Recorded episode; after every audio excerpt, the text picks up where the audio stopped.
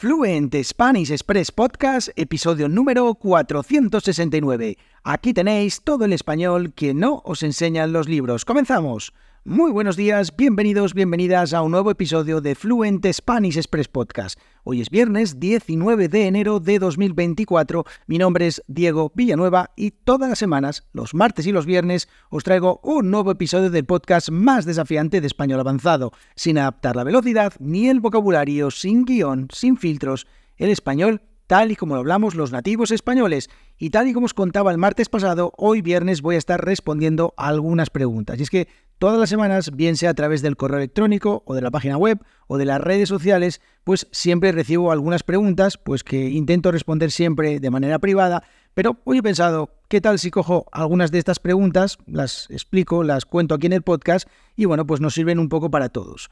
También os contaba el martes que tenemos una novedad en Fluent Spanish Express y es que hasta el próximo domingo tenéis la opción de uniros a la newsletter Pro. Y es que en el episodio anterior, 468, os contaba que, bueno, pues por un único pago de 15 euros tendréis acceso a 25 newsletters versión avanzada con explicaciones detalladas, con ejemplos, con ejercicios, con recopilación de expresiones y con algunas sorpresas más que, bueno, no os puedo contar porque son sorpresas, es que es así. Y ahora ya vamos con las preguntas de hoy, que tengo cinco preguntas, voy a ver si las respondo más o menos rápido, porque si no me enrollo como una persiana y no terminamos nunca. Y tengo la primera que es de Andri, que dice, hola Diego, me encanta el nuevo formato de las newsletters. Bueno, eh, muchas gracias Andri y además gracias también por partida doble porque él ya está dentro de la newsletter pro, así que bueno, pues muchísimas gracias por el apoyo, espero que disfrutes mucho de las newsletters y que pues sobre todo te ayuden a llevar tu español al siguiente nivel. Y dice Andri, y también quería aprovechar para preguntarte por una expresión que aparece en la última newsletter. A ver si nos la explicas en uno de tus próximos correos o episodios del podcast. Bueno, pues aquí estamos en el podcast explicando esto. Dice, se trata de la expresión y todo. Voy a poneros un poco en contexto y es que en una de las frases, una de las eh, partes de la newsletter digo que hablando de una persona que alquiló un yate y todo. Y ese y todo, lo añadimos ahí y voy a eh, explicarlo en esta pregunta que nos hace Andri, que sigue y dice, lo que pasa es que aún no llego a entender la diferencia entre y tal y ese y todo. No son intercambiables, ¿verdad? Bueno, que tengas buen fin de, un saludo, Andri. Bueno, pues Andri, muchas gracias por tu pregunta y vamos a ver qué es ese y todo. Bueno, pues ese y todo es una expresión que utilizamos para añadir énfasis a una acción que nos parece cuanto menos sorprendente. Cuando yo digo que una persona alquiló un yate y todo, significa que, bueno, pues ni siquiera yo esperaba que esa persona alquilara un yate. No estoy hablando de mí, pero en este caso no recuerdo ni siquiera de quién estaba hablando, pero eh, en este, cuando lo dije, pues significa que me sorprendió el hecho de que esa persona alquilara un yate, alquiló un yate y todo. Bueno, pues yo qué sé, por ejemplo, eh, por su cumpleaños eh, hizo un viaje eh, alrededor del mundo y todo, ¿no? Como algo sorprendente. Ese y todo es una manera de dar énfasis a un acto, a una acción que nos parece cuanto menos pues sorprendente. En cambio, y tal es mucho más genérico, se usa para referirse a cosas similares o relacionadas y además de una manera mucho más vaga. Y es que, eh, por ejemplo, podemos decir, vamos a salir algo, vamos a salir a tomar algo y tal. ¿Vale? En el curso español de Tranquis, que también lo tenéis en la página web, pues eh, comento esta manera que tenemos a veces de utilizar estas muletillas, estas frases, eh, bueno, pues entre comillas vacías, para terminar frases, o mejor dicho, para no terminar frases, sino hacerlo de una manera vaga. Y por ejemplo, pues no sé, por ejemplo, hoy tenía pensado ir al cine y tal, ese y tal significa que no tengo muchas ganas de explicar qué voy a hacer o que ni siquiera sé lo que voy a hacer, simplemente pues voy a ir al cine y tal. Bueno, es una manera un poco eh, no específica de eh, contar lo que queremos hacer. En cambio, el y todo, pues es para dar énfasis. Así que bueno, espero, Andrew, que pues te, bueno, ya eh, entiendas mejor esta diferencia y todas las personas que tengáis esta duda, pues también. Así que voy a seguir con la segunda, la siguiente pregunta y tal. Bueno, pregunta que nos envía Olga y que dice, empieza diciendo perdón. Y bueno, Olga, ¿estás perdonada? No, mentira. No pides nunca perdón por nada de cuando estéis eh, practicando. Es una cosa que no me gusta nada, que no me gusta nada. Y cuando una persona dice perdón por cometer un error, nunca, nunca de verdad pidáis perdón por un error que todos los cometemos errores, hasta yo que estoy aquí delante del micrófono y me estoy confundiendo constantemente, así que no os preocupéis. Vale, me dice Olga, me duele el bolsillo, ¿es una expresión también? Vale, esta expresión doler el bolsillo. Dice, significa que no tengo dinero o que me he gastado demasiado? Gracias de antemano, Olga. Bueno, Olga, pues efectivamente, doler el bolsillo es una expresión coloquial que utilizamos para indicar que algo pues, es caro o que nos hemos gastado mucho dinero. Es una manera así un poco figurada o bastante figurada de decir que el gasto pues, nos, ha, nos ha causado un dolor económico en el bolsillo. En el bolsillo suele ser donde guardamos el dinero, entonces nos ha eh, causado un dolor porque hemos pagado un precio pues, muy alto, hemos gastado mucho dinero. También lo podemos utilizar de manera contraria. Por ejemplo, yo puedo decir que no me duele el bolsillo eh, en invitar a comer a mis amigos porque cada vez que voy con ellos me lo paso genial, por ejemplo. O no me duele el bolsillo en regalarle cosas a mi familia, por ejemplo. O no me duele el bolsillo en, gastar, eh, en gastarme el dinero eh, en ir a buenos restaurantes porque se come muy bien, por ejemplo.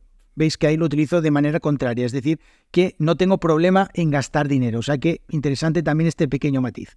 Otra pregunta. Esta nos la hace Oslem que eh, dice, buenos días Diego, en este podcast, y se refiere a un podcast en el que hablaba con Desiree de español coloquial, dice que, eh, bueno, puede...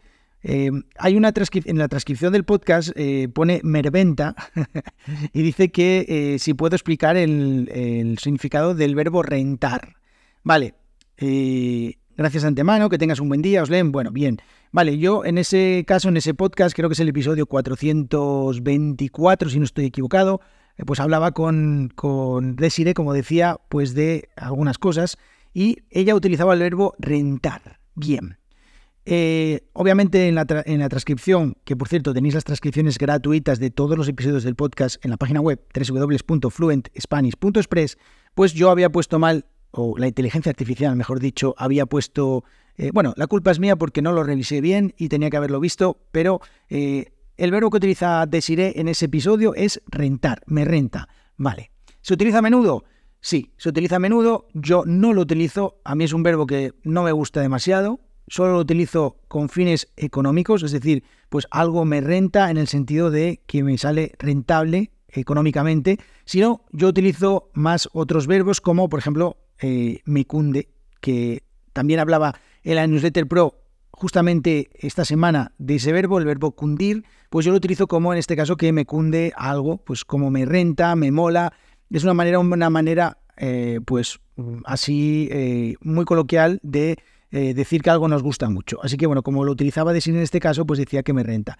Creo que lo estaba, que ella estaba hablando en el podcast de eso porque ahora que recuerdo, porque yo utilizaba un verbo que es el verbo prestar que aquí en Asturias eh, lo utilizamos como en el sentido de que me gusta algo mucho, no en el sentido de que le dejamos algo a alguien, sino me presta mucho eh, caminar por las mañanas porque disfruto mucho, por ejemplo. El verbo, eso es típico de aquí de Asturias. Si alguna persona que estáis escuchando este podcast vivís en Asturias o habéis visitado Asturias, seguramente habéis escuchado muchas veces este verbo eh, utilizado en la manera en la que yo os lo estoy diciendo ahora mismo. Vale, Oslen tiene otra pregunta y dice, hola Diego, esto debió ser otro día, espero que estés bien, aquí estamos muy bien.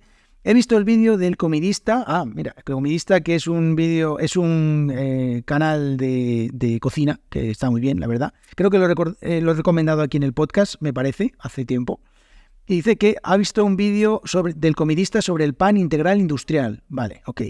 Durante el vídeo, el experto dice: Te lo comes así, pim pam pum. Vale, ese pim pam pum es una expresión popular. ¿En qué contexto podemos usarla?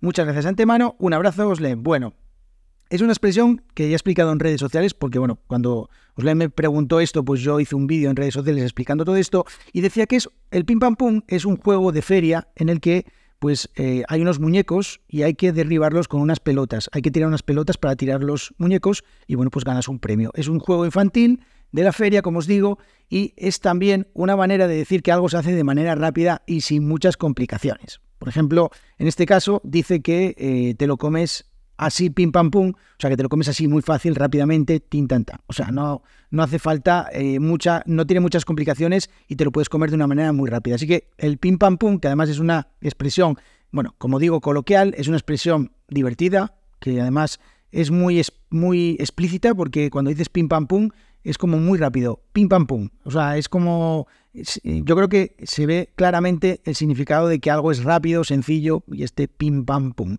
Episodio de hoy, pim pam pum.